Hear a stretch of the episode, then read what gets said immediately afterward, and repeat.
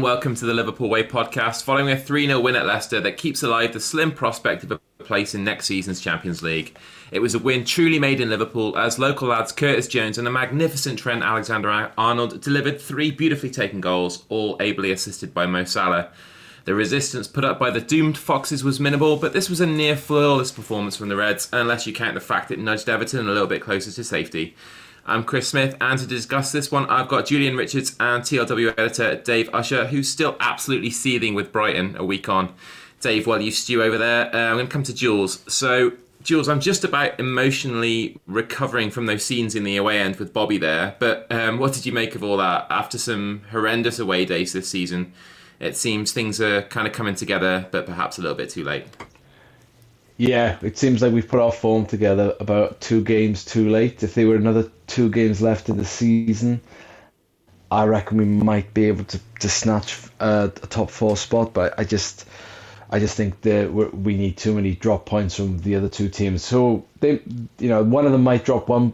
I could see United dropping three, or like you know, or one point, or Newcastle dropping. But I don't think combined, or we'll have enough from one of them to, to catch them but we seem to be more coherent now. Uh, we seem to have a plan again. We seem to be more watertight at the back.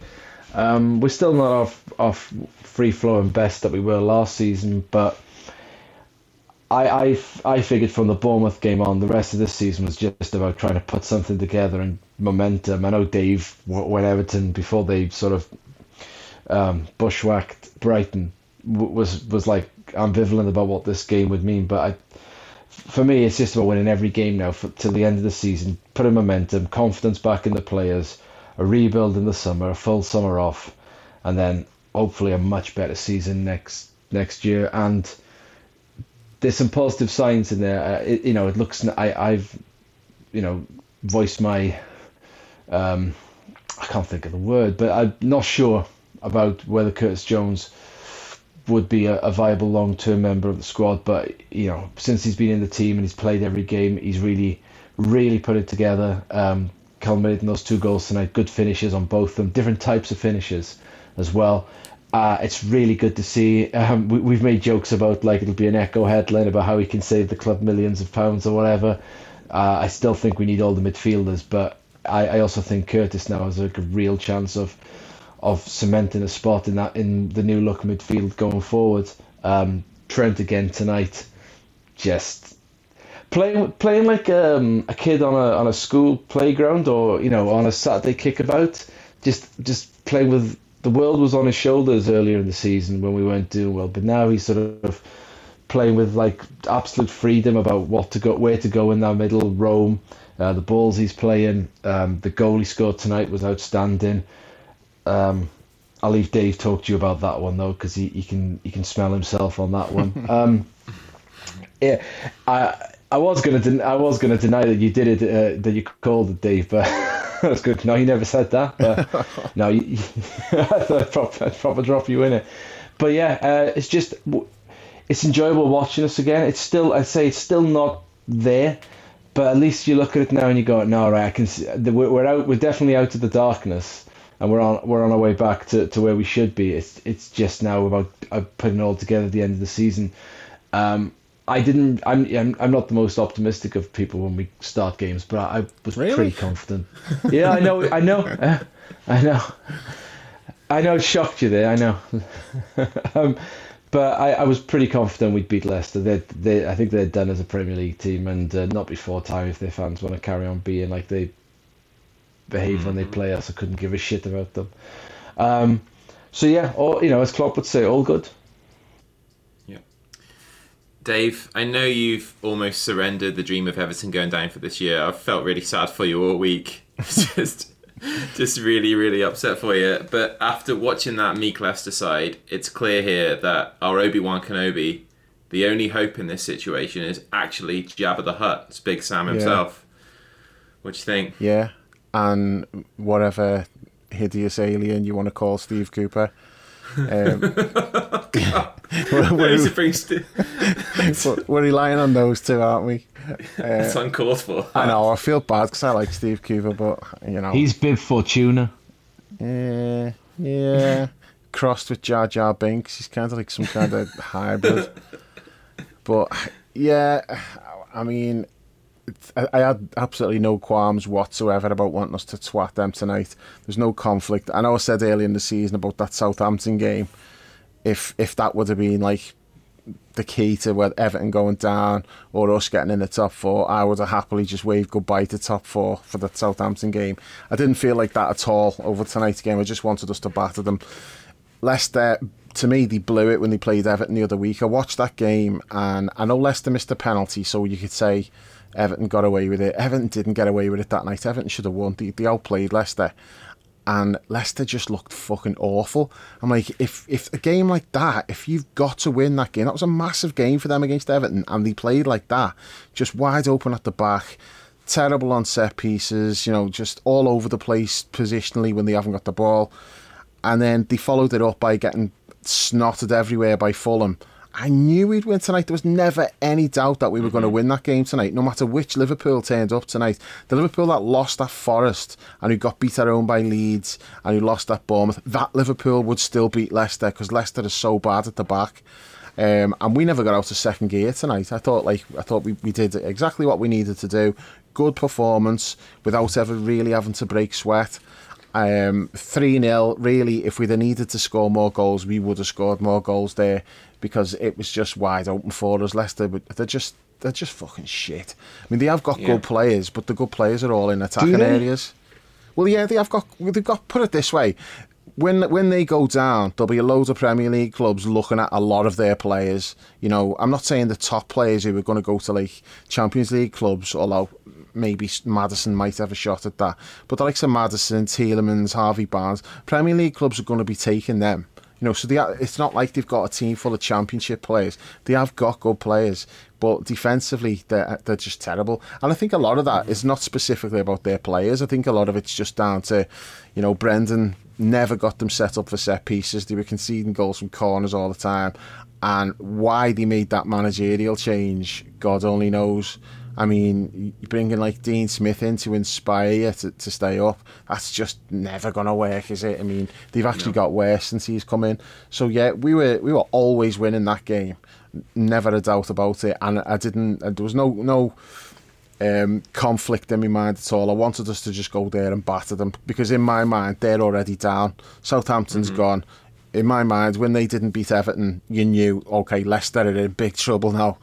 Uh, so yeah, Leicester are down the only hope we've got is Forest and Leeds, and it's a very, very forlorn hope, to be honest. That that's the way I see it. But um, I do think we've got a mm, better than 50-50 chance of of getting in the top four. I just think yeah. win our games, and I think that'll be enough because one or both of the teams. That Brighton game on Thursday, right? That that's the key. Well, don't start Bright- me on Brighton. Your boys. which one, Dave? Which one do you think? It, who's our mark here? Do you think it's Newcastle or Man United? Uh, both. Honestly, I, both, I, yeah. I, don't trust either of them to, to get the points. I look at them. I think Newcastle are a, a better side than United, but they've not been here before, and they're having a little bit of a wobble. I, I think that's maybe a bit harsh because they got beat by Arsenal, but you know, Arsenal's a better team than them. Then they've drawn at Leeds, but Leeds are fighting for their lives. So it's a it's a tricky game. Um, but they've not been here before, and it can do strange things to you. I keep thinking back to. it. Do you remember like when we had the Champions League spot completely sewn up, and then we didn't score in any of the last five games, and we fucking blew it. Do you remember? Mm-hmm. Um, yeah. I think it was was Houllier's first season, and he brought was that when we lost two? He, he brought um, Heskey in halfway through the season, dropped Titi Camara, He was on fire. Is it Bradford? It's Bradford, wasn't yeah, it? The last, Bradford, Bradford, Bradford, the last yeah. game, yeah. And they stayed up. Yeah, yeah, yeah. We we just yeah we just blew it, and you think Newcastle haven't been there before. It's it's a big thing for them to be getting in the Champions League. You don't know how they're going to react because um, the games they've got, they're not like they're not straightforward. Oh, they'll definitely win type of games. You know, there's potential for them to, to to lose all of those games. Yeah, all of them look a little bit fishy, don't they? Yeah, like the Bright Brighton, and then you, who knows? We might get one last. It's Leicester next Monday Leicester. for them, isn't it? Yeah, yeah. It's and away though. That's the away. problem. Yeah. you can't rely you on just Chelsea. you don't know what's going to happen with it with any of those games. I mean, the fact that we're relying on Lampard is a bit of a worry because Yeah. they're, they're playing United as well. And I mean, they let Forest take a point away from all. yeah, I know, but the, I just look at that and think it. You know, it's a like them going to Old Trafford. It's it's a high profile game. Chelsea have got a load of like experienced big game players. They might have been shit for months. They might have like a, a, a total clown in charge. But they're good players who can perform on a big stage, and they might just turn it on. You know, it might just click for them. Uh, moments of quality from individual players. There's potential there for Chelsea to do something in both of those games. So I do think there's a, a better than 50-50 chance that, that we'll end up in the top four. But we've just got to win our games and then see what happens. But yeah, I'm quite confident. United are away at Bournemouth, and I've got Fulham at home. I don't know. Yeah, but Fulham, yeah, Fulham are like a weird team. Fulham can beat anybody on the day, and Maybe they'll want to beat them because the beef. FA Cup semi. Yeah, that's what I mean. Yeah. They've got a massive beef. Mitrovic will be back, and you know, they, with a score to settle. I, I just, I wouldn't like Fulham off in that game at all. The only thing is, United's home record is pretty good, Hmm. um, but away from home. So the away game's Bournemouth, is it? Yes, It's next Bournemouth Yeah. away and Fulham at home. Yeah, well, see, Bournemouth it'll be be their last home game, so they're going to want to sign off with like a good performance. It's not an easy place to go, as we know. Right. Yeah, I, th- I, mean, you think could talk I your, would- you could talk yourself into all of it, couldn't Yeah. you, Chris? Yeah. Yeah. All right. Should we talk a little bit about tonight's game then? Um, it was a little bit of a you know an even start. We were getting nothing from the referee early on. There was a little exchange where uh, Maddison fouled Diaz, didn't get it, and then there was Maddison pulled off a slightly more convincing fall and got the free kick within of, Yeah. you know with the same two players. And then there was that one where Jonny Evans like scythed Gakpo through down when he was running through on, towards goal and about to get a shot away and got nothing from that. And it just like looked like it might be one of those nights with the referees and stuff. Um, but uh, equally, we didn't look too threatened. There was only kind of one chance really. Um, when the right side was wide open, it ended up as a chance for Vardy, and he was smothered by Alisson really well.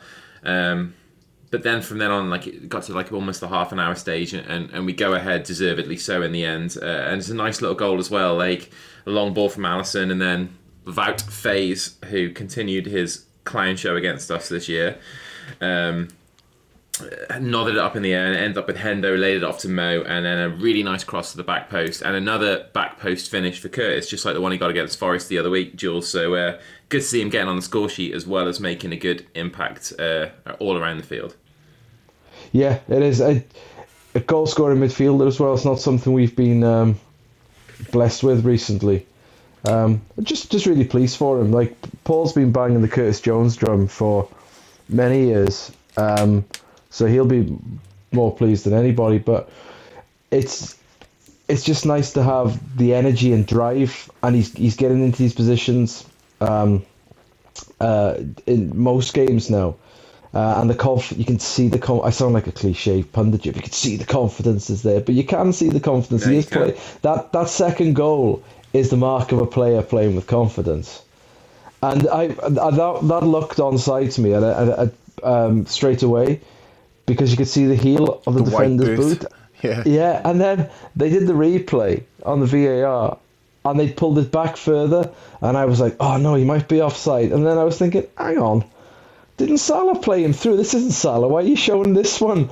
And I think the VAR must have realised, like, hang on, why am I showing this one? It's it's Salah who plays the final ball. It doesn't matter where he is until Salah has it. And then it was clearly, it was again, it was well timed. It's one of those, but it, because his body is most of his body is, is further forward, but the defender's heel is is the thing that plays him on. But again, the mark of confidence there was just a great finish, great touch, great finish. Um, I'd be interested to see whether I don't know who's coming in in the summer, and I don't know, you know, Curtis's problems has been injuries, and he's been getting them like in training camps at the start of seasons, and he's missed the start of seasons, and he's playing catch up. Yeah. If he can stay fit, uh, which is a which is a big if, unfortunately, but let's say he stays fit, it will be an interesting question about whether he will be in the starting lineup when we play when we kick off next August, because right now, in these games, this run of games, we've won seven in a row now. It's like it's the second or is it the second or third best winning streak of the, any team this season. Um, we just like you know everyone goes on about Man City have won eleven on on the road. You go, yeah, fucking hell, that's cheats. And then you go, we've won seven in a row. You go, Yeah, spot on. That that's that's exactly how it's done. um, but he's contributed so much and he, he's grown so much in the role. Um, right now, if you're writing the team out for next year, if it's lining up in this style, I I think he gets in ahead of whoever we're signing. He's he's made Yeah. that much of an impression. Yeah, well, especially because whoever comes in, in an ideal world, you, you want to bed them in slowly. That's what Klopp's generally tended to do. So if you don't need to rush them and put them straight in the team, if you've got Curtis fit and available, which, as you said, it's a big if because bad things tend to happen to him in pre-season for some reason. Um, Yeah. But you know, if he's fit and the way he's ended the season, there's no need to change that. You know, you you go with you go with that, and then the new players have got to earn the spot. Mm-hmm. Yeah, definitely. I mean, hopefully we'll we'll have him on some kind of. We'll be aware of the fact that pre-seasons haven't tended to go well for him, and we'll have him on some kind of regime throughout the summer that's gonna that's gonna keep him, you know, nice and fit heading into the new season. But I'm not sure I'd be overly chuffed if he's our first choice de facto going into next season. I do think we need a little bit more, perhaps a little bit more quality in, in that position. Um, as, Okay, our, as our number one go-to option, you know. look at it this way then I, I know what you're saying and I, I don't I don't disagree but of the, the the spots available in midfield I think he's done more to nail down his spot than say Hendo for example on like the that, that right hand side I think the first position that you're looking at is not necessarily Curtis it's more so the, the right hand side Yeah, perhaps. I also think Yeah. Fabinho had a really, really, really good game tonight, just on the quiet. Nothing flashy, but just everything he did was just really good. Um, Mm. He's a bit of a conundrum because I, I think like he's he's played pretty well now for a few months, like since the the first leg of the Real Madrid game, and I, I yeah, I probably had written him off. I, I, maybe not hundred percent written him off, but in my head, I'm like, yeah, that's the first thing we've got to do is look at Fabinho, you know, uh, get a mobile number six and that. And I still think we sh- we need to do that. But he has played well for, for like a few months now, and I thought he had a really good game tonight. So it will be interesting to see what happens there. Did you see Klopp said after the game when he, he was asked about Bobby, and he was saying there'll be several players saying goodbye. Mm-hmm. Now, obviously, he might be including Knox and Keita, which He probably is. none of us really are particularly asked about about saying goodbye to them. But it did just make me think, oh, is there maybe like a couple who we're not necessarily expecting? But yeah, I don't know. Unfortunately, we're not going to know, are we? So we, we're not going to know if we're saying goodbye to those players or not, which means, No. like, if Fabinho does leave, we don't know that he's leaving and he's not going to get a send off, you know, like, and he would deserve one because he's been a great player for us but it's not something that they announce. You know, we- we've seen that before with other players. But we know that Bobby's going, Milner probably. They, they'll probably announce that, won't they? Because Klopp's not. I hope so. He's not officially said, but he more or less confirmed it without confirming it that Milner was going to Brighton. But I think they need to confirm that before the game, just to give him like the the proper send off. Sure, definitely. Um, I mean, just to pivot back to who is going to be there for us next season. Like we, we started with the front three that I've been wanting to see start a game for a while now, with Diaz on the left, Cody through the middle, and Mo on the right. I was really excited to see that um, before the game. I thought it worked pretty well. I thought like it was sort of back to the Sadio days where he was leading the press on the left hand side. I thought Diaz did that really well tonight.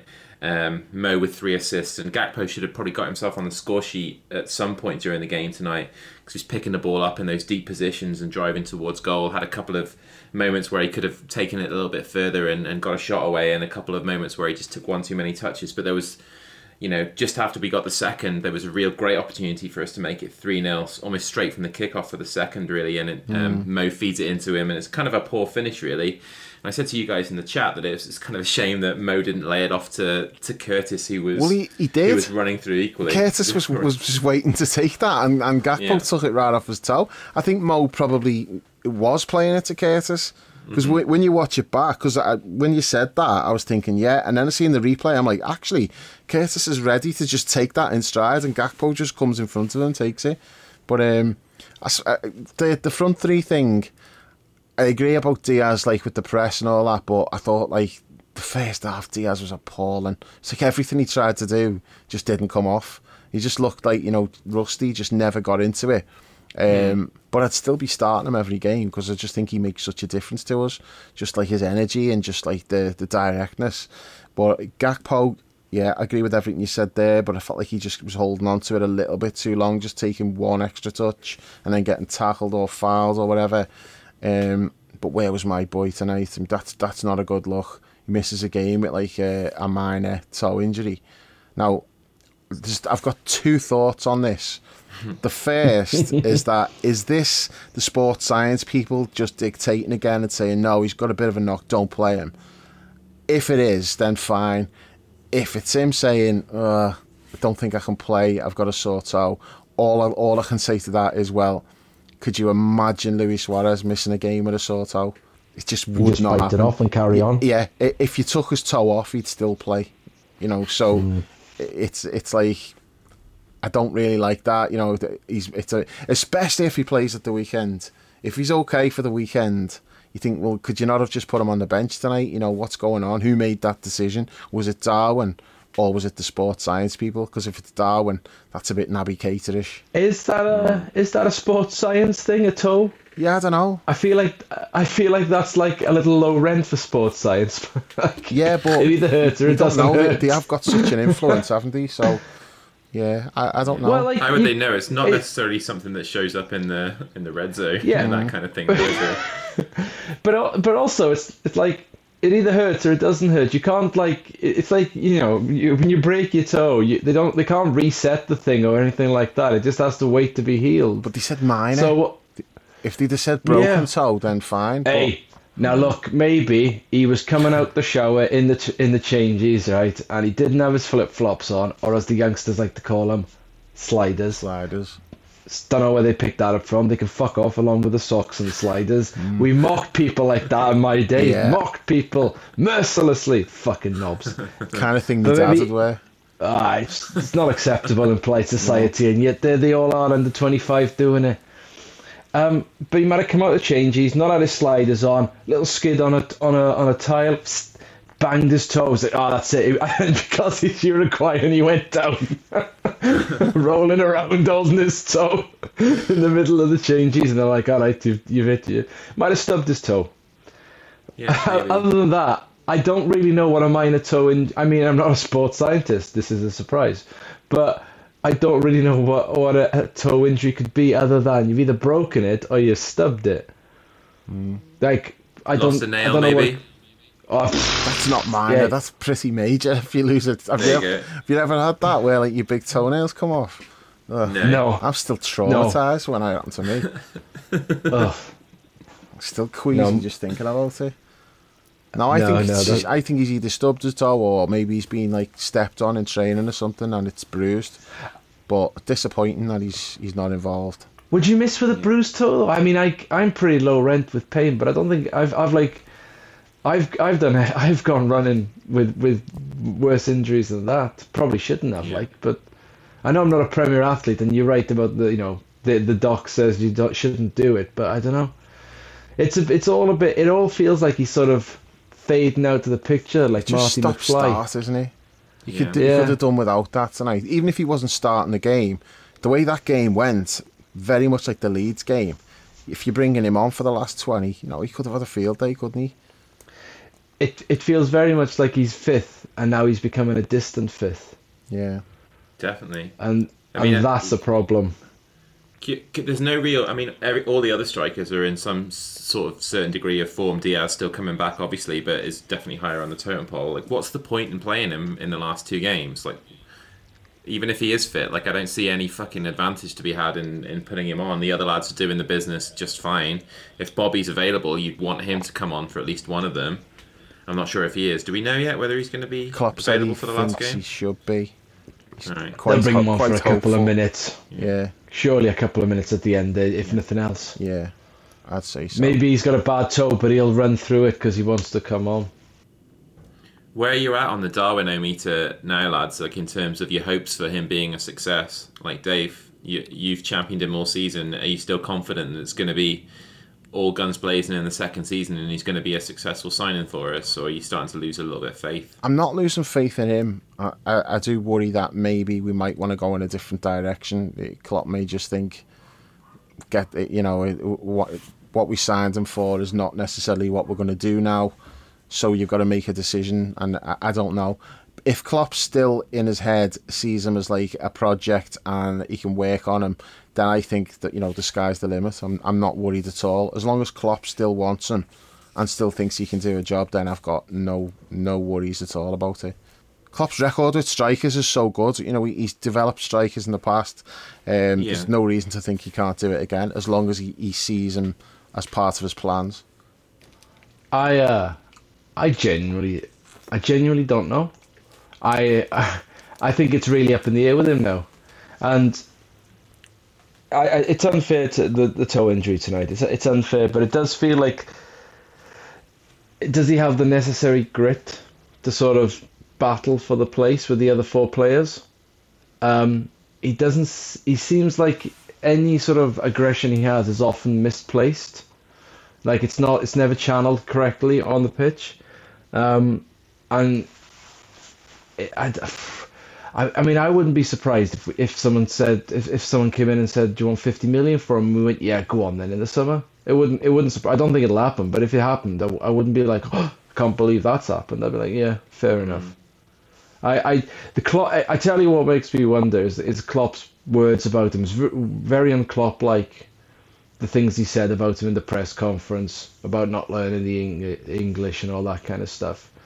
Um, he's about he's about two sentences away from saying he needs to understand what pain is. Like when he said about Sturridge when Sturridge wasn't playing, it's mm-hmm. it's about him. It just I don't know. I feel like I feel like Darwin's got a real fight on his hands now to sort of ever be a starter. I think Gakpo has cemented the position at the middle. Um, and not through because he's not like scored a shitload of goals, Gakpo, but he's clearly developed an understanding and intuition with Salah and whoever plays on the other side, whether it be Jota or or Diaz. Um, and Nunez just always looks like he's well, he looks like a player who doesn't understand the language. He, he, looks like he's turned up to the party and he doesn't know anyone. He doesn't know who to speak to yeah. when he plays. He looks sometimes. like he's, and also like just not just the language thing, just the way he plays. He looks like he's out there by himself. Yeah, a lot of the time, it's it's it, it doesn't look like he's part of a team. Like Darwin's doing whatever Darwin does, and yeah. the rest of the the rest of the team are working in a, in a certain manner, trying to sort of develop some sort of um, intuition with each other, and it just looks like like Darwin. You pick up the ball on the left, run, go, go, go, and then nobody else is really involved with anything he's doing. Like, and especially if you compare that to like the relationship that Sadio had with his teammates, it's like a million miles away from anything we've seen on that front. But Jules, to use like an analogy that you would probably tend to use, I think it's, I think Jurgen probably feels a little bit shortchanged by what he's got with with Nunez. I think he was probably expecting a little bit more. Like he's bought like a video game that's been hyped up for months and months and months, and he's bought the game, and the game's like a bit shit, and he doesn't really want to play with it very much, but he feels the need to because he spent a lot. He spent sixty quid on it, and in this case, is this about you million. not being able to play Zelda? Well. That's that's not completely unrelated. I am shit. I'm shit at video games though, so you know I'm not like Darwin Nunez shit when it comes to video games. But oh, this is this is getting extreme now. he's gone from having some concerns to now he's just shit and you can't play him. I, have got to I've got to interject here. I can't be having yeah. that. I've got to take exception to that. Just calling him shit. All right. I, I mean, yeah, Chris, how dare you? I'd never call him shit. What are you doing? You'd never call him shit on this podcast. No, he does it outside the fucking chippy. ah, uh, yeah, that's the first time I've ever like properly got Dave. He was fuming. He's absolutely fuming. is Jules up there with the Arsenal fan, Chippy Nobbins, he is. in your eyes? He is. It's, it's, uh, it's tough to split them. Yeah. Fucking hell. Yeah. Et tu, Brutus. Fucking hell. to quote you, Dave, from your roundup this week when talking about Brighton and Iheanacho, is Jules on a list that you just don't get off now? No, he's not on that list. No, okay. the, only, the only the only names on that list are Brighton and Iheanacho. okay, fair enough. Didn't get a sighting of him tonight either. He was uh, he was injured. But, um, yeah, anyway. he missed the last game as well, didn't he? Right, so I mean, like 2 0 up half time, game's done, really. I don't think anybody's really expecting much more out of Leicester. The, you know, we saw them walk back onto the pitch and their heads were all down. It didn't look like they Well, were they a got team that booed had been. What did you make of that? Yeah, Them getting right. booed off at half time. well, deservedly so. Because think? if you, yeah, absolutely. I think, think they've be, deserved to be booed off a lot of times this season, but they're just up against a team that's much better than them tonight. It's a common they had a effect, goal, though, I just think it? they were just shit. Like, Plus, I- I, mean, I- you still you, you still need to, to come out for the second half.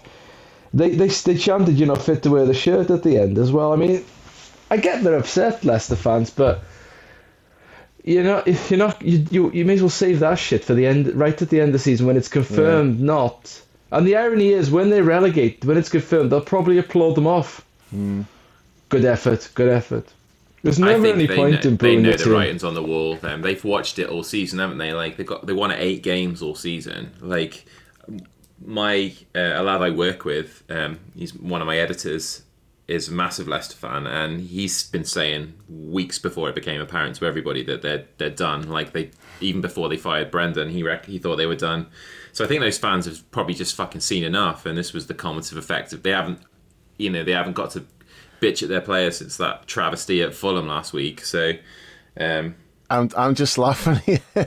Wait, your editor's a Leicester fan. I, I hope he hasn't heard your fucking rant about Leicester last year, or you Yeah, won't be getting any work commissioned for a while. Well, no, I've actually had like a little bit of a pay rise since then, but I, so I assume so he definitely hasn't heard it. hasn't heard it. Right? Yeah, um, yeah, but um, that's we won't be bringing that up. That's for sure. Um, but I think that if if they if they go down as they will, it'll be like the feeblest relegation, perhaps in the Premier League era of, of a team that's like half decent. They should they finished eighth last year. They won the FA Cup the year before. They won the Premier League seven years ago. They've got plenty of good quality players in there. I think it'll be the meekest relegation I've ever seen. Yeah, yeah, I, I think that's probably fair. There's like if you compare them with say Bournemouth. So I've been saying like for months, Bournemouth are like championship quality and Champions League attitude. You know, Bournemouth. uh, Look at their players; they've not got players as good as Leicester's players. You know, like man for man, but the difference in them is massive. You know, Bournemouth, like the team spirit's there, they fight and scrap for everything, play good football as well, to be fair. And then you compare them with Leicester, who've just been like a soft touch. But the weird thing with Leicester is look at the run that they had just before the World Cup. They won something like five out of six or six out of seven or something. They had this run that mm-hmm. got them from like right at the bottom up to mid table, and then the World Cup happens, they come back after that and just basically just lost nearly every game and ended up like right back in the shit again. Just a very very strange team. Yeah, yeah, definitely. Um, is there anything else that you guys have got to, to talk about from the second half? Because it was kind of a little bit of a, a non-event, The really. goal? Apart Yeah, from there's only the goal, yeah, isn't the, the free kick, Yeah, yeah, the the free kick. Um, I know Leicester were unhappy about. Um, Oh, on the the Salah miss. free kick. Oh, yeah, the, yeah, yeah. As I mean, like we're four goals behind Newcastle in terms of the goal difference situation, and they're a point above us with a game in hand. So that you know, I would have liked us to have seen us pile in a little bit there more there because it could have been at least half a dozen. It's a good point. We could have walked in after that, but so Yeah. that miss could be costly, really. But We, hopefully, we could you know, easily have done what we did to. Leeds, Yeah, but we didn't. It never looked never looked like we were really that bothered about scoring more goals. But I felt like it was there for us if we, if we had a really pushed for it. Mm-hmm. And yeah, the, the miss by Mo, it wasn't even close when they showed like the, the replay from behind, and it wasn't even close. It was like put it like two yards wide. It's mad. yeah. It was like me trying to play like a sand wedge in golf and completely like slicing it almost at a ninety degree angle to the the place you're trying to hit it. Yeah, it was. It was bad.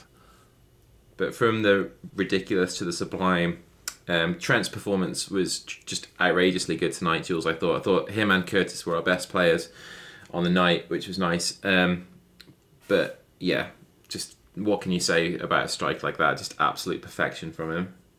Well, I'm gonna hand I'm gonna hand that over to Dave because to be fair to Dave, I mean we are shit at free kicks. Like they very rarely threaten the goalkeeper, mm. and as they were lining it up and chatting about it, well, oh, you can tell him, Dave. So I just posted in the chat. This is in, and there was like three or four replies from people who will remain nameless. No, over the bar, over the bar. This is going over. Everyone was like saying it was going over the bar, um, and it didn't. It was in, so I was right. And it's not like I'm just throwing that out all the time. Oh, this is in, this is in. I don't because I've said before don't. I'd take Trent off free kicks. I- You know, Trent's like Trent's free kicks are nowhere near as good as they should be. But I just fancied that one tonight. I just thought he was going to score, but it wasn't a free kick. it was like he got the ball, but it was a weird looking tackle. It was an ugly looking challenge, but he did get the ball. It just looked cumbersome, and I think the refs just being fooled by that because it just looked like an ugly tackle. But when you see it again, he, he clearly got the ball. Like so, yeah, it wasn't even a free kick. Jonny Evans gave it the full. I had my football education at Alex Ferguson's Man United in the referee's face Well, there. it was karma for that one, the fucking two footer that he put in on Shelvey on the edge of the box. Oh, yeah. and they both Yeah. were, they both went in the same way. And Shelvey just got up, and he was Evans was rolling around on the floor, and Shelvey gets a red card. Now it was actually worth getting the red card. Just because of what happened afterwards when, when Shelvey called Ferguson a cunt. It's like, yeah, it was worth the red Yeah. card just because that happened and it was so funny. And it, like, I wouldn't even remember that incident now other than what happened afterwards. You know, Shelvey walking down the tunnel and pointing at Ferguson and going, fuck Yeah. off, you cunt. that was just so good. That was great. But yeah, so payback's a bitch, Jonny Evans. It's been a long time coming, but yeah, there you go.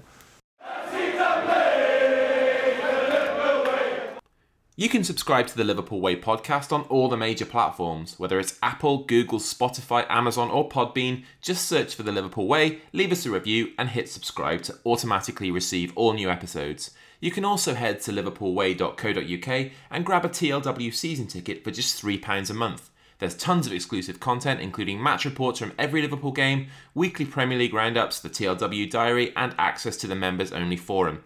Lastly, you can follow us on social media at The Liverpool Way on Twitter and at The Liverpool Way TLW on Instagram and Facebook. He's one of those players, and there's a lot of them, and there's also like managers who who have had an entire career based on the fact that Ferguson thought he was decent. Like there's loads of players like that who have like they're There just shit, but they have these long and enduring careers just because they came through at United and Ferguson gave them some game time. Like John O'Shea is another Yeah. one. Phil Neville is another one. Yeah. There is, there's and then you look them. at all the managers as well, like, you know, fucking Ince and Robson and Hughes Michael and Phil Neville again. Yep. Mark Robins, Steve Bruce.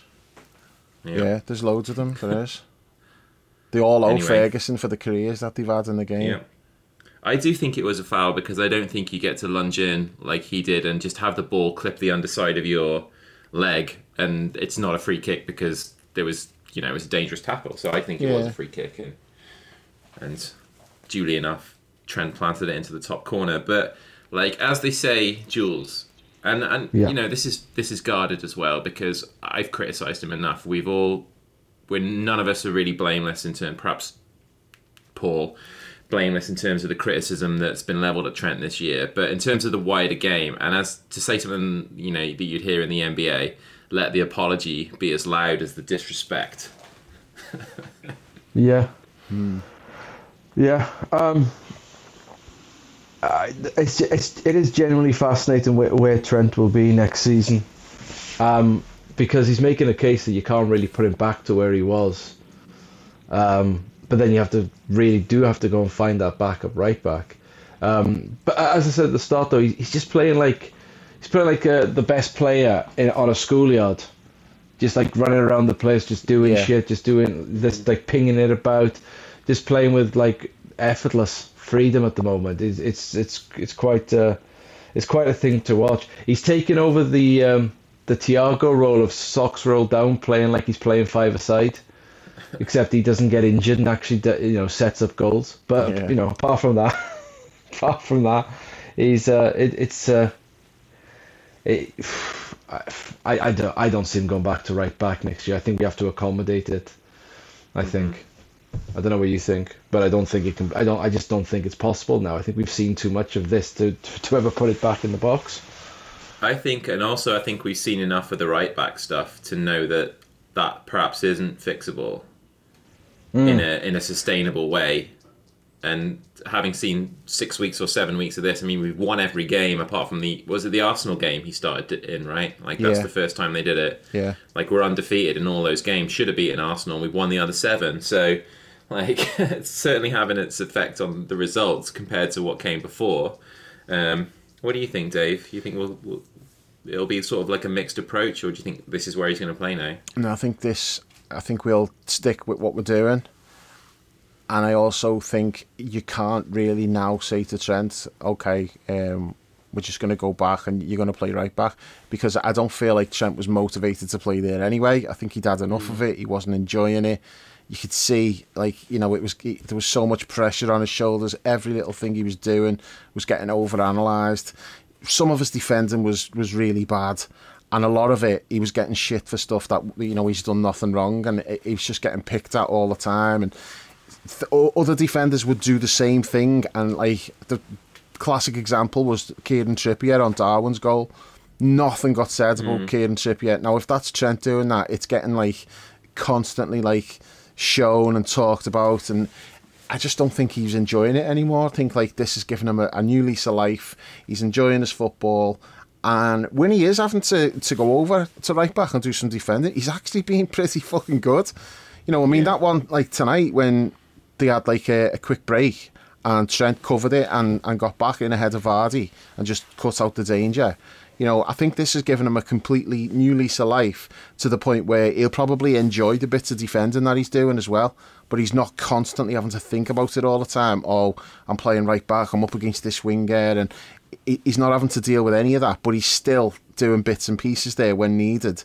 But he's just enjoying himself, and you- they, they keep flashing up those graphics whenever we play now. Like since he made that tactical switch, and where he ranks in, in like the Premier League. And I don't know what the categories are, but they bring it up and there's like six or seven categories, and it's like first, first, first, first. He's mm-hmm. just been like the best in the league in all of these things since he moved there. So I think you keep doing what we're doing. And if there's games where you have to mix it up tactically, and we maybe have to play with like a right back, Trent should be in midfield.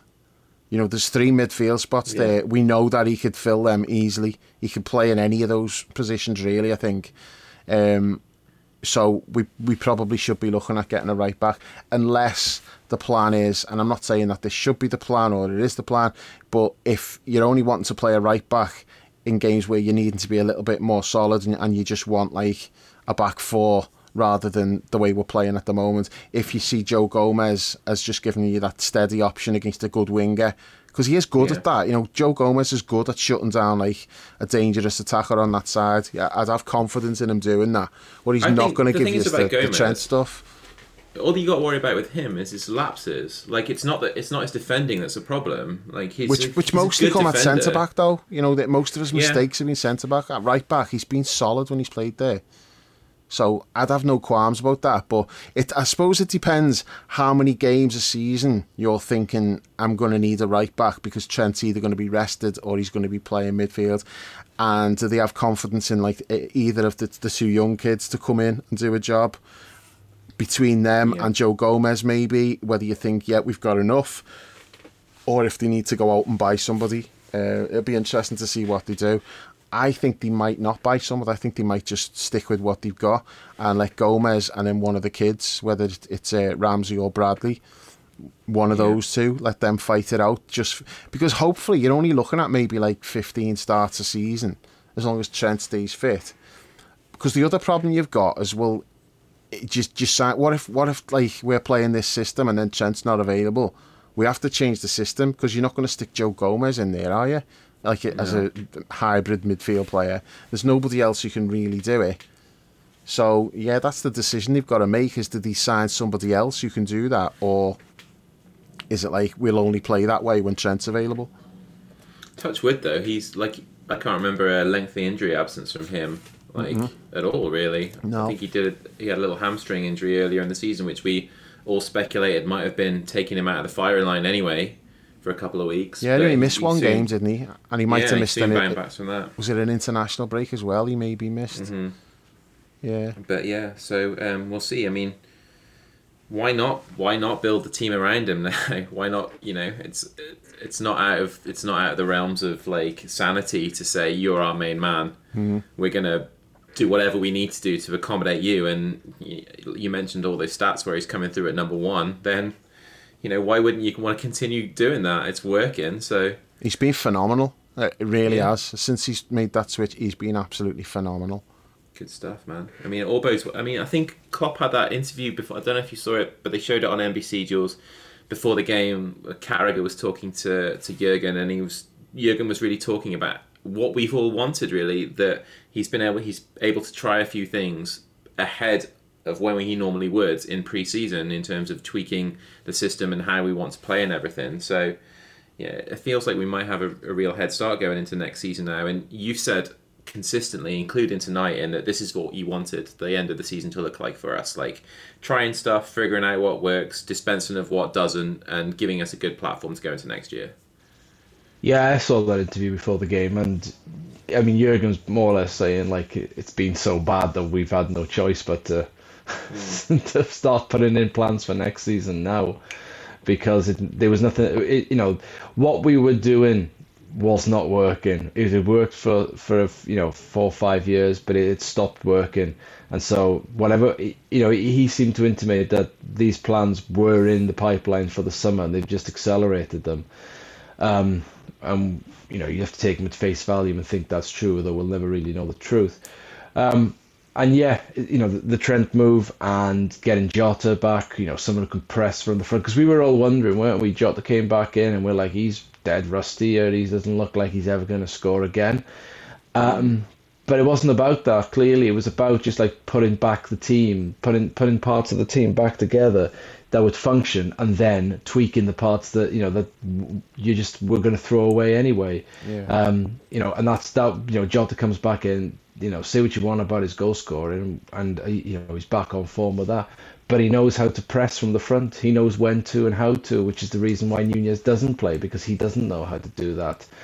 Um, and yeah, this is all. All once once we lost at Bournemouth, this is all the season was. If we managed to sneak fourth at the end of it, then that's a massive bonus. But it's not what I consider to be the be all and end all now. It's about next season. Um, and I the only the only thing that makes me a little bit concerned is I don't know what's going on behind the scenes with recruitment. Um, it doesn't seem to be like there's any coherence there at the moment. Again, from the outside looking in, and I can't say that I have the faith that I've had for the last three or four years. The last three or four years, I really haven't been that bothered by transfers because I've just been sort of like, doesn't matter if they think if that's what they want, then that's that's who they'll get, and you know it'll fit. They'll fit in the team, and by and large, everyone has. Like some have been failures in terms of their availability. Um, Keita, on a lesser extent, um, you know, Thiago, and then others have just been at the moment, you know, uh, where mysteries like Nunez, you think I don't understand why you've bought him now. It doesn't seem to fit. So Carvalho. I'm a little bit, yeah, yeah, Carvalho as well. A little cameo from him tonight. You you forget he's here when he started. I mean, there was always a red flag about this season when we started the season and, and Carvalho was starting games. that was always like. Mm, that that doesn't seem right to me. That doesn't seem like that was a plan to sign him and stick him in immediately. Um, so that, that's the only thing I have concerns. I'm not sure about the recruitment anymore. Um, I'm I'm hoping to be proved wrong in the summer, and we buy everyone and they slot in uh, like the final, the, the much vaunted final pieces of the jigsaw or what have you. But uh, in terms, I, I don't think I ever. I don't. I'm always. I always assume Klopp can get a tune or can can mold um, a team from the players he's got. He did it when he first came here. Like I, the he, the first season he, he took over, we had that draw with Spurs away, and we looked like high energy, and you thought, oh, all right, yeah, this is a bit different. But and I think we went away to City, Pellegrini City. Was it Pellegrini? I think it was. Battered And we absolutely battered them. Coutinho and Firmino were just like outrageously good. And I can remember saying to somebody in work, uh, like, "We're gonna be good. we're gonna be really good now. I can just see this. this is, we're good. this is gonna be good." So I've always got like that faith that Jurgen, even if we don't get the transfers right, can mold them into something. But unfortunately, we live in a world where we have to be, or whoever's challenging for trophies in England has to be throwing like 180s, seven dart finishes all the time. Because if you, you know, like if you go whatever, you know, you, whatever Seven the Seven finish would dart finish. nine darts Fucking on, you know. I'm sorry, I tell you what I was thinking of one four seven break. I was confused. confused. You're looking like is is either doing like nine dart finishes or one four seven breaks all the time. There's no other way. You, you've got to be hitting them all the time, perfect. Otherwise, you aren't going to win anything. And that's that's the problem. You've got to get the transfers right to the degree that Jurgen doesn't have to go right. This isn't ideal, but I can mold this and I can make something of it. You need it to be. This is exactly what I want. In it goes. We're we're off. Uh, Jules, you make a really good point there as well. Sorry to interrupt you, but No, okay. like you, you, you say that you, you you fancy Jurgen to get the tune out of these players, but you, and also you have to get them right. But who's to say that some of those players that we've signed, the ones who were sort of unqualified successes, like say a Wijnaldum, for instance, gave us five years of, of incredible service, and I don't think anybody would look at Gini Wijnaldum and say like, yeah, that wasn't a frigging fantastic piece of business from our point of view. Like, do we have to be do we have to be that perfect then in that instance? Or are is the success of these signings the fact that the recruitment department did such a great job or Jurgen did such a great job of molding these players? Because if you look at everybody who's left none of them have done well at all since they left Liverpool. So it's an interesting thing to look at in terms of you know should we be desperately worried about the recruitment side of things if we've if we've got that ability to you know this this genius of a manager who can just make it work Only in as much as I think we've had more misfires in the last few, couple, three years than we had in the three years before that. There weren't hmm. any misfires in the early years. The Wijnaldums, the Manes, the the Salahs. Like, because when we were trying to sign Salah, how many people thought, oh, we've just gone back through the book and had a look to see who we like turned us down last time? It didn't, you know, it, it, it was a bit, it wasn't a bit of an odd one. He was doing well at Roma, but we tried to sign him years ago. It just seemed a bit like revisiting rather than looking anywhere else. But obviously that was the play we wanted. But if you look at like the, the business of the last few years, who's been a, and who's been the biggest success? Konate. I think I've had this debate before. It's Konate, I think, and, and he's only and he's had got injury problems. Thiago's always injured. Keita's been um, there's no other way to say it, but he's been a failure for what he cost and what he's given to the team. You know, um, Carvalho, we're not sure where he fits in. Probably unfair to, to put him in it. He's young. Nunez cost 70 million. We, we've just had a debate about how shit he is. Uh, Oh, you know, there, there have been more what I would term misfires in the last few years than there have been at the start. And so what's that? Because we we heard many stories like that. You know, Klopp wanted uh, Brandt or he wanted Goetze, and these players were like, "Whoa, we're not sure." And then like you know, Michael Edwards would go pass a piece of paper across the table to Jurgen, and go, "What about this one?" And Jurgen's like, "Oh, I'm not sure." And he's like, "Well, we can't get Brandt, so what about this one?"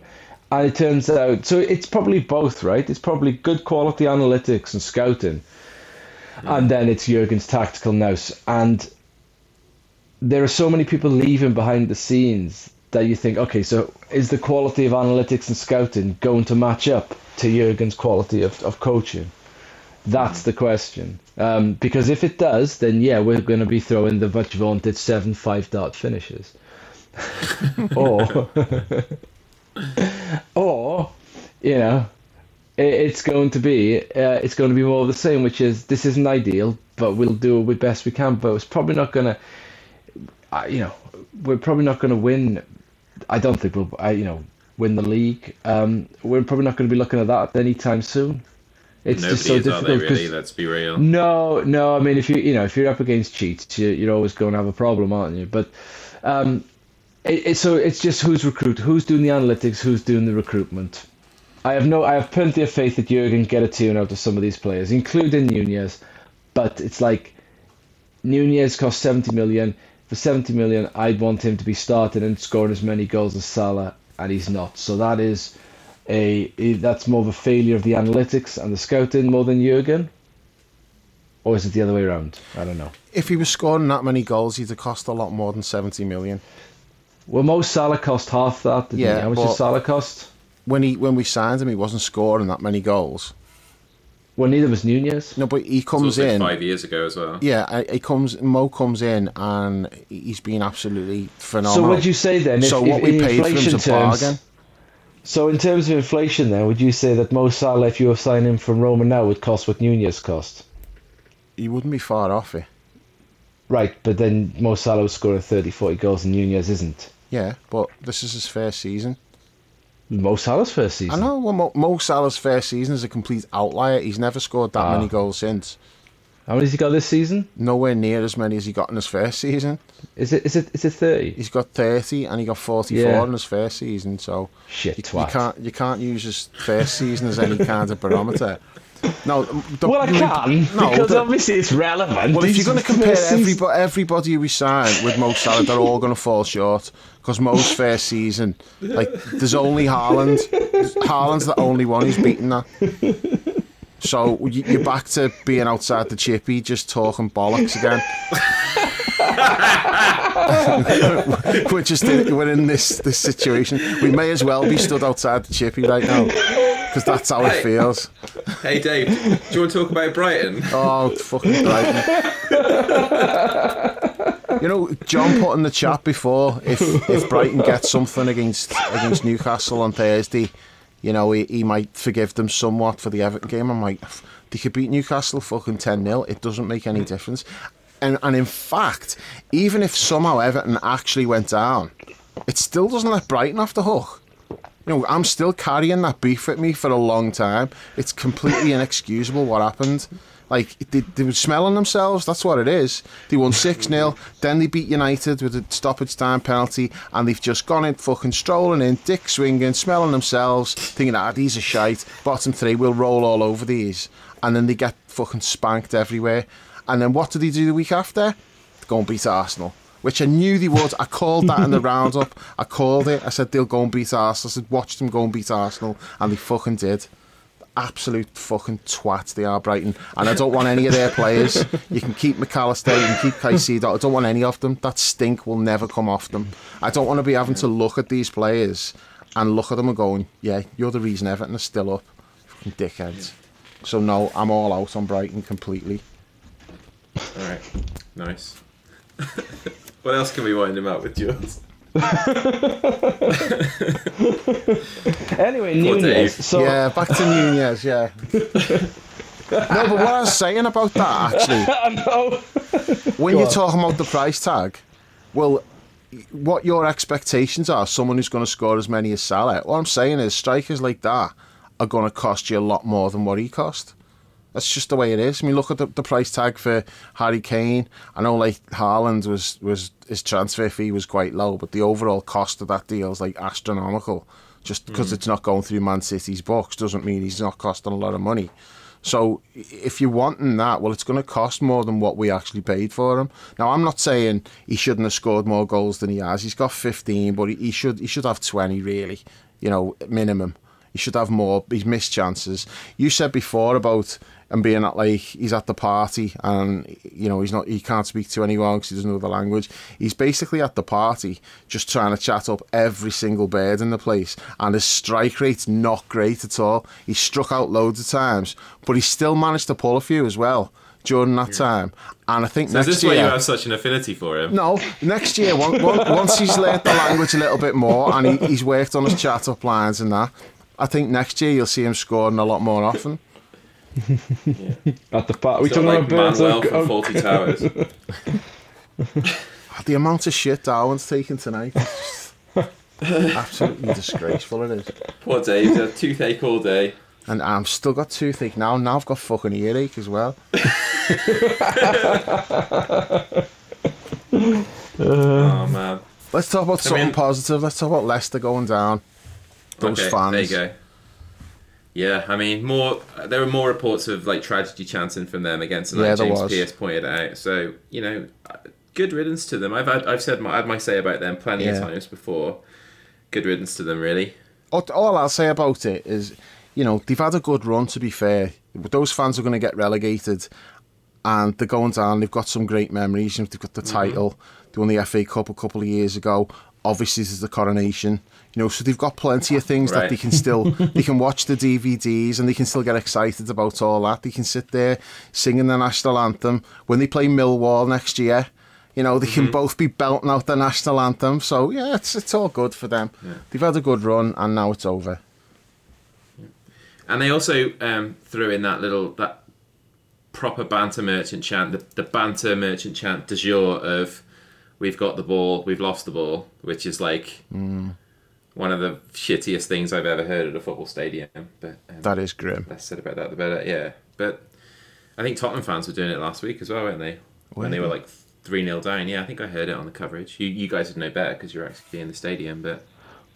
football fans, as a general rule, um, aren't that as a, as a collective aren't, that like innovative. Like it's one of the reasons I think like Liverpool fans get a lot of like uh, stick about like being up our own asses about our chance and our way the the fans are, you know, at Anfield, is is because we don't sort of ever do those sorts of chants. We sort of turn our noses up at them. Now, I, I use the phrase "turn our noses at them" like we we're too good for them, and we're not too good for them. But at the same time, we are too good for them because they they are so shit. Like you got you- Liverpool's all- Liverpool itself. Uh, Anfield more than you know. I don't go to Everton games, so I don't know. But Liverpool's got a very distinctive match day culture, like the clothes, the sort of the casual wear, all that kind of stuff. Yet anywhere else, it's just like knobheads in very tight jeans wearing Stone Island knockoff Stone Island jumpers or jackets with the fucking goggles in it, with the cans of Madrí. Uh, thinking they're dead sophisticated. I've got bad news. Madrí's made in, in Burton next is by Carling in the Carling factory. It's not fucking Spanish. It was made up about three years ago because they wanted a premium lager and they didn't want to keep using Staropramen. Like there's, it's not, it's not the win you think it is. Um, it's not. You're not the sophisticated. You know, there is Spanish lager widely available in the UK that you can buy that is actually Spanish, and it isn't San You're basically Miguel. paying a it pound is- a pint more for posh Carling. you are. You're exactly what you are. They they've got Molson Coors have three pricing levels for their for their lagers, and it's Coors, then it, it's Car it's Carling Coors, and then it's uh, Madrí. It's the, there's no there's no magic formula there, but they're they're there with their identikit sleeve tattoos and their Stone Island, their can of Madrí, singing the same ooh, banter songs each week, and it doesn't matter where they are. There are other t- fans that have like, you know, that are quite distinctive. I think we'd all say Palace are quite distinctive. Yeah. Um, I'm trying to think of Premier League teams. I don't think Arsenal are like that to be Arsenal, honest. I know no. they were Arsenal's no, they were they were wearing Stone Island gear when they were at Anfield. I did see a lot of them in Stone Island gear. Tottenham are Um, not that bad either, to be fair, in the No. grand scheme of things. But uh, like Stone Island is the. I mean, Shaney's fed up with me telling her this because every time I see it, I say the same thing. It's the biggest cunt brand going. If you wear Stone Island, you are saying to everybody, "Look at me. I want you to know I am a cunt." Just It's apologise to any of the listeners who maybe wear Stone Island. I'm not apologising Jules' to you. views are his you're own, a knobhead. not, not, no, as- not the views of the not the official views of the podcast. Jules' own views. No, no. I you, you if you're wearing Stone Island, you're listening to this podcast. Go and support Leicester. Disgrace, an absolute disgrace. Yeah. Gosh. I mean, it's it's not surprising that Leicester don't really have the greatest songbook if you consider the most notable artists to come from the place are Kasabian, which is one of the worst things that ever happened to British music, Showaddywaddy, Corner Shop, and Mark Morrison. Ugh. I don't like Yeah. Mark Um, Moss. Shawaddy Corner Waddy, Shop have only got Fatboy Slim to thank for their success. Mhm. And That song was the- shite until he remixed it. Willie Thorne, Yeah. Well, Loopy. That's Chas and Dave. Yeah, but Willie Thorne's on it. He's got it. okay. He sings a line on there about his bald head. The the, uh, Did the Willie light shining Thorne off once his get a head. six-start finish? Oh man. Oh well. Well, th- they are. It does look like they are gone. for Yeah. real, They and are. it does look like Leeds are going to be the ones to join them. I think Forest to be all right. I think Everton will be all right. Um, but we can still, I guess, we can still hope, right? Well, there's where there's Big Sam. There's, well, I'm not kidding I, myself. I there. got I got um I got my hopes up at the weekend when Leeds were winning, and Forest were then winning their game as well.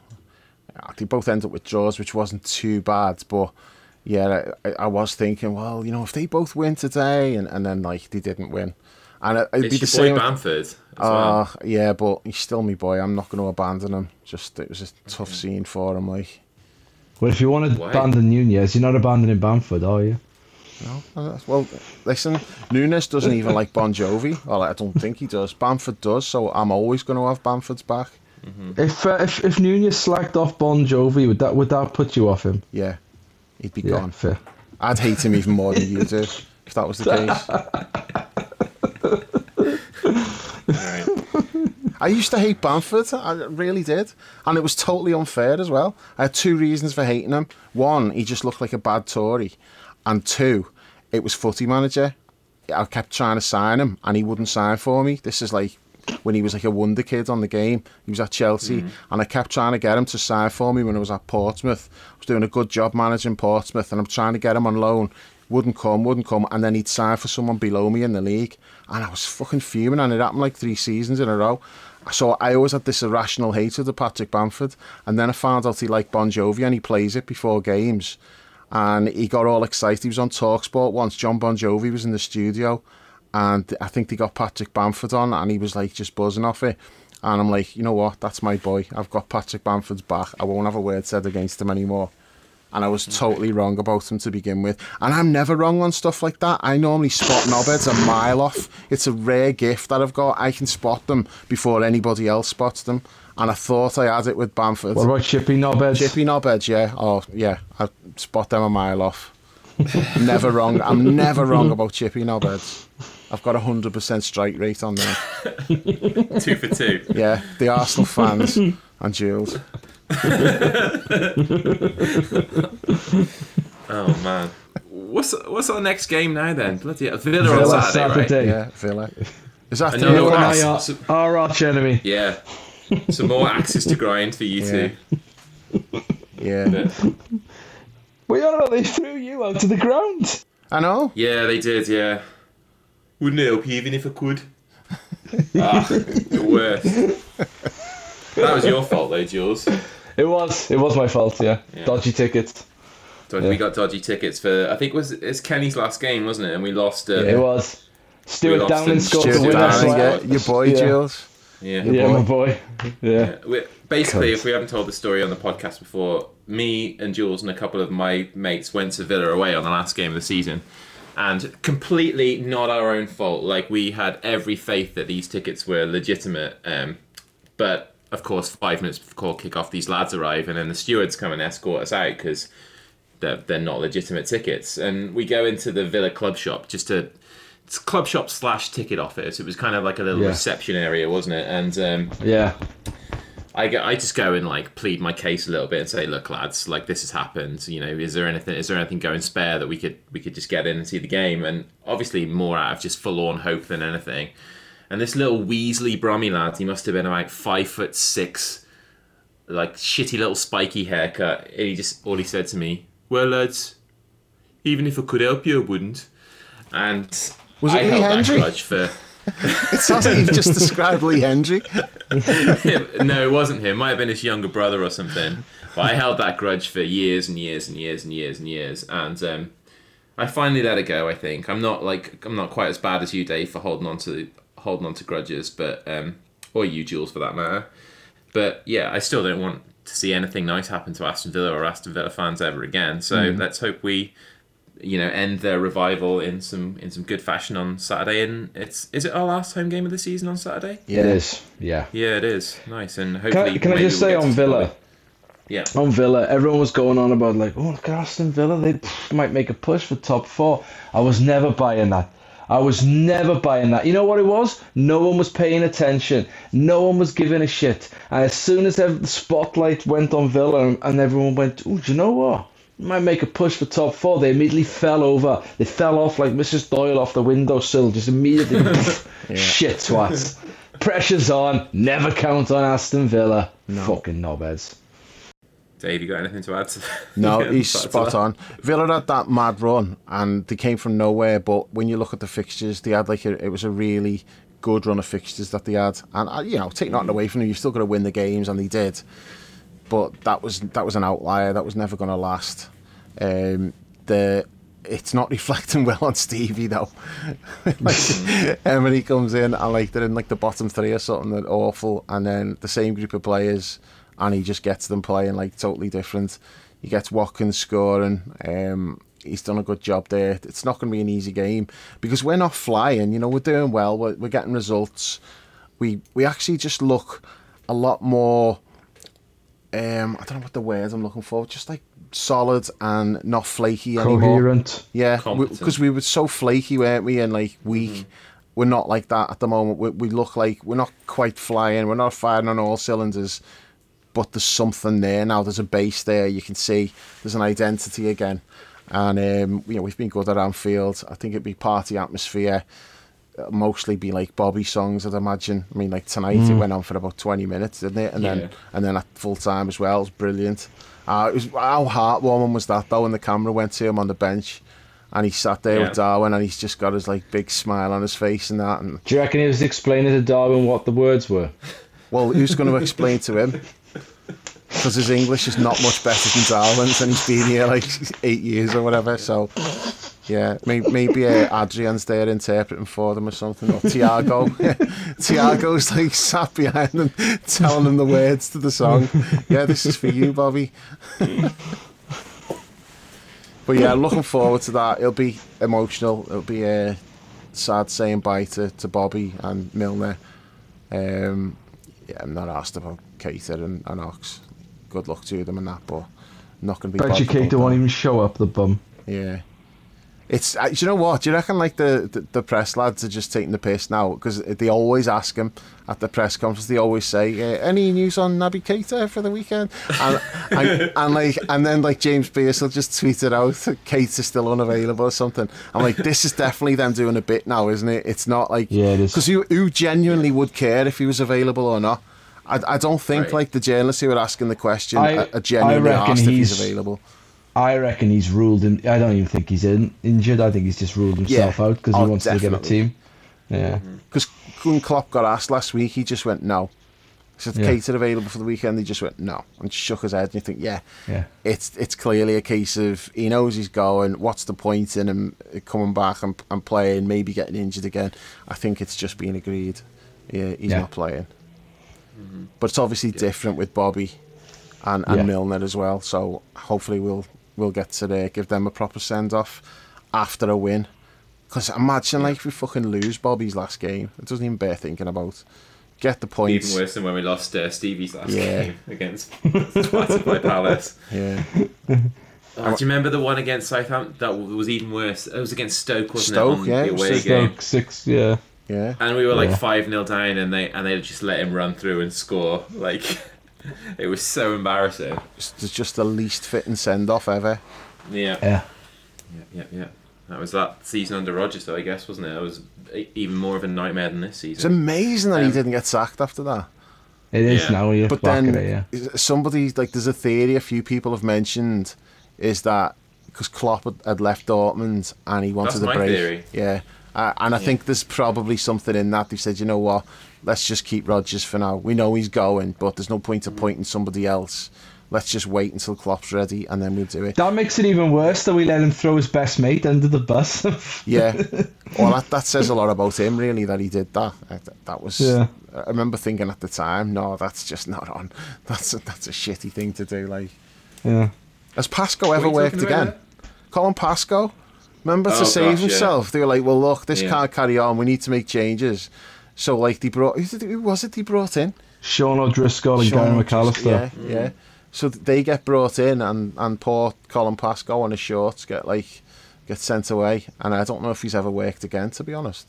I think the reason why I've always bought into that theory that Klopp was done and dusted there, as well as Rodgers surviving that season, was Bobby Firmino was a, Bobby Firmino was a Klopp signing. I'm Yeah. convinced about that. Like he he you know he was a Klopp signing. Nothing will convince me otherwise. Um, but yeah, amen to all of that stuff that you that you said about giving him a good send off at the weekend, ending what's been a, a not that fun campaign, way below our expectations on a high.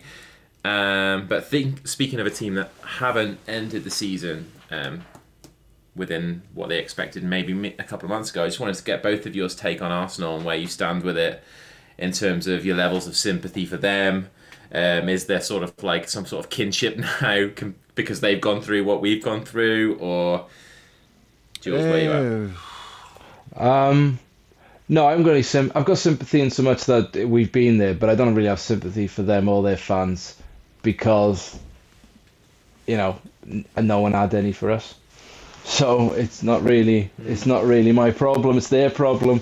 Um, they they found out it's difficult being when you're ground under the relentless Manchester City cheat machine. Um, there's a lot of like debate now about is it a bottle job, is it not a bottle job. I, my thoughts on that are it's not really a bottle job, but it also kind of is. Like I I don't think there was any shame in drawing at Anfield. I don't even think there was that big of a problem um, at West Ham, but you can't lose 3 0 at home to Brighton. You can't lose, um, you can't draw with Southampton. uh, Southampton, and you can't go to your title rivals and just be ripped apart like they were. There were too many, so that maybe it's like not a, a- a- a- again. I wouldn't call them bottlers because unless you're another team doing the same thing, you can fuck off with like saying anything. You don't have get to have an opinion. Right. But the only thing I will I will say is you can't be dropping that many t- that many points towards the end of the, the business end of the season. You have to get it right, um, and they, they just didn't. They just dropping too many points. So you know, good on them for giving City a, a run of it, but. You know, as David pointed out earlier in the season, they had no injuries and they were winning games. And as soon as the injuries started to come in, the wheels started to wobble, and then eventually they fell off. So I don't I don't know. I mean, it'll be interesting if they get Rice in the summer, um, and then they can improve again. But you know, everyone else is going to start improving. Um, you know, Chelsea will have Pochettino. Although again, I saw them linked with that player from Napoli today, and I thought you shouldn't be signing any players. you should be barred. You're like a fat kid who's had too many sweets. You don't get any more sweets until you sort out what you the mess you've made. You don't get anything until then. So um, yeah, unfortunate for them. I don't I don't sympathise that much, but uh, you know we've been there. So Yeah, I wouldn't say so much. I've I've probably got more sympathy for them than you have, but I'm not sitting here feeling sorry for them. Uh, the only thing I'd say is it it's pissing me off when like like I, I know it's my own fault for listening to Talk Sports or whatever, but all like knobheads on there and they're taking the piss out of like the Arsenal supporters on there or the Arsenal fans in general and calling them bottlers, fucking Jason Cundy and Jamie O'Hara, knobheads like that, going, oh, you bottled it. Hang on a minute. It's not Well, about them off. bottling it. They were not that good, you know. They, they, they rode the crest of a wave. They had a lot of things went their way. They took advantage of it. All credit to them, you know. Well done. They, they put up a really good fight, but eventually I caught up with them because they're not like they're not like a hundred point team, you know. And it's ridiculous to expect them. Arsenal have done better than people thought they'd do. They've got nothing to be ashamed about whatsoever, and people taking the piss out of them, uh, it doesn't sit well with me. And they've not handled it well the last few weeks. I think they've won two out the last seven, and you can't do that when you're up against City. Even when you win six out the last seven, i- i- and you're up against City, that one game is always going to bite in the arse because you, you just have to win every game. We know that. We did that. I mean, we did win every game, and it's not enough. Yeah. City are on 11 wins on the bounce now. You know, they'll probably win every game to the end of the season. And it's not a surprise because we said it a couple of months ago. City will just win every Yeah. game, and it's whether Arsenal can do it or not. And they couldn't. But there's no disgrace there. You know, it's not good, the Southampton game. It's not good, like, with the, the Brighton game as well. But it can happen. You know, it's it's kind of normal. You know, if you disregard Man City and you look just throughout the history of the game, teams who, who win the league will have a bad spell at some point. Arsenal's just happening to have their bad spell now at the worst possible time. But still, you know, they, they- they've got absolutely nothing to be ashamed of. They haven't bottled it. They were not like bottling it as if you're like a favourite and you just start like dropping all of these points. You know, they were never the favourites. City were the favourites. Like bottling it thing is like a- in '96? Yeah. yeah, The, That- the, the, the, the bottling thing is kind of like one of this modern football banter mon- uh, Yeah, shit, and it, though, it's isn't annoying. it? I mean, Yeah. we had that, like, saying we bottled it, we drew with Tottenham. We won fucking every other game for about three months. Hmm. We had a draw with Tottenham, who were a good side. And apparently, like, we were bottling it because we drew with Spurs. We probably originated the bottling thing in the in the last few years when Gerrard fell over. Hmm. That's when people really started to get a kicker. Well, I don't really care. We we have won the league since, It's still bothers and if we me. ha- and if we'd won the league, Rodgers might like. There's a whole like what if if that had happened. So it's one of them. I'm not that bothered anymore. Yeah. Yeah, but no, Yeah. I, For I, I just don't think Arsenal should be getting the criticism that they're getting because they've had a good season. What's disappointing from from my perspective is, and it's always the dickheads in like the for you section of Twitter, which is just a massive dump, dumpster fire. Whoever you support, whatever political allegiance you are, like Thanks, whatever Elon. sexuality you are, it's it's it's fucking that section is just filled with like absolute trash. And there were a bunch. I saw a bunch of Liverpool fans on there now with like hundreds of retweets, like going at Arsenal for just going at Arsenal fans for like saying how they empath- now empathize with us, how they feel, and it's like, oh, if you've done it for fucking five years and come back with those scars and lost it by a point both on both occasions, then we'll talk. But it's just to, for me, like to belittle what they've done this season, to um, refer to them as bottlers, to take pleasure in that. All that does is just like legitimize Man City It does. Yeah. all that all and then we shouldn't be doing with that maybe we, we shouldn't be like linking arms with them and kumbaya and all that kind of stuff but we should at least have empathy with the fact that what they've done has robbed legitimate teams of deserved success like i hope that in time like history will view them as the rightful champions for this season because Yeah. like in terms of the teams that have done it in the correct manner they've been by far and away the best team this year Yeah. just as we were in 2018-19 just as we were last season as well so that's the only element that's disappointing for me is to see our own fans engage in that fucking gobshitery Yeah. but No, that's spot on. And it is what it is it, it's it's Mm. absolutely like that's what people should be focusing on. Not talking about Arsenal's failings, but saying, well, hang on a minute, you can't afford to drop any points. Why? Why is that? Because them cheating bastards there are winning every single game, and they've got a fucking striker who's scoring like fifty odd goals or whatever, and it, it's it's all like illegal what they're doing. It's just based on like on disregarding the rules that everybody else is playing by. And you know, Arsenal of all the teams who are playing by the rules, Arsenal finished top and anybody's like who's having a go at them, it's you, you're letting Man City off the hook by focusing on Arsenal losing a couple of games and drawing a couple of games. You know, if you go back to like the, the snooker analogy from earlier with the one having to do a one four seven, well, like it's like Arsenal have potted like the first seven reds and seven blacks, and then they miss a red, and City just come to the table and just fucking clean up. And it's like you know, Yeah. And, and they're going, ah, look at that, you've missed the fucking red. I said, yeah, but they just potted like seven reds, seven blacks. They were perfect. And then one miss, and that, that just cost you because like they just come to the table and, and clean up. That's the standards that you, you've got to you, you've got to be at to be able to win a league. Because City are just doing this every year. They, they, once you get to like February, they just win every single game and you've got to match it and it's unrealistic to expect anyone to match it when they're, they're operating under like financial fair play you know Yeah. they'll sign someone for a hundred million and he'll sit on the bench for a year and, and and and not really do much and then the next year he's like a key player. Who can afford to do that? You know you, we're looking at like Darwin for 60 million going Yeah. oh my god he's not being an immediate success. Because we, it is a thing for us. We can't afford to be spending money on players who are not like an immediate success in the team all the time. When that happens for us there's question marks and we're like oh is this going to work out? They do it all the time. Like they spend money on players and they might not have a great first season, but they just they've got time to just let him do his thing in the background, work on it, and then you know because Grealish has been fucking brilliant this year. He did nothing last year. He he did absolutely nothing. He was a flop for the money that they paid and the expectations. But they can afford to just write that season off. Didn't matter, and look at him now. And it- that it, you can do that when you're just not playing by the same financial rules as everyone else you know, and I- just feel sorry for Arsenal in the sense that people are giving them shit when really that's not the issue here. The issue is people should be looking at City and what they've done and what they continue to do.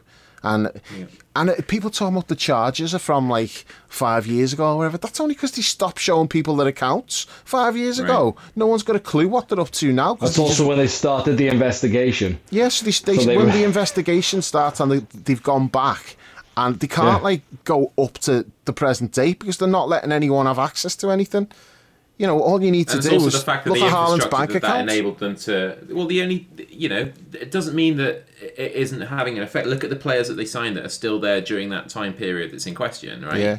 Like there's there's still major parts of that Man City infrastructure that they've since built upon Mm-hmm. that has where they were, you know, where they, they have been charged with breaking the rules. That you know that's got to be taken into consideration as well. It's yeah, it's a huge it's a huge mess, and I, I feel for Arsenal fans from the same perspective that I, f- I feel sorry for ourselves. Right, like these chances to win these leagues.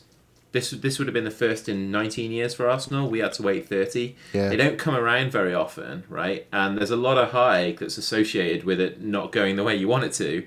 So, like, who knows how long it's going to be now before they're in a this close again? It might. Be, it took us, you know, after the, the Gerrard slip, it took us like five or six years to be back in the conversation again in terms of like actually being close to winning the thing, mm-hmm. and then another couple of years after that before we actually did. So, you know, it, sucks. It fuck it fucking stinks, man. Like you, the, the the right teams aren't getting what they deserve because, and you know, by extension, the fans aren't getting to to enjoy that, those times as much because Yeah. it's all so skewed. But I don't know. No, that's spot on. Yeah. All right, guys. Well, I think we've covered quite a lot of stuff tonight. Um, wound you up a little bit more than was perhaps necessary, Dave. Um, is there anything you guys want to want to talk about before we call it a night tonight? Uh, no, I, I just want to take some painkillers and go to bed. Not me toothache's better tomorrow. All right. Well, make sure you edit this and get it live before you do. So, No, I- I'm putting it out in the First thing in morning. the morning. I mean, Ah. It's 25 to 1 already. I've been out since first thing this morning. I played 18 holes of golf today. I've had to drive like to Chester and back. Then I went straight to my dad's to watch the match. I've come back, I've recorded this. I'm going to bed. I'm fucked. All right. Fair enough. That's fair. Jules, you, are you are you okay with that? Yeah, absolutely. All right. Well, we hope you enjoyed that podcast more than Dave did. Um, presumably, if his teeth are okay, he'll be back after the Villa game on uh, Saturday for some reflections on that. Um, thanks to Dave and Jules for join- joining me tonight. But until then, we'll catch you soon. Well, the best word I can say, but uh, will describe this was boom. Woo! What was this? It was really good.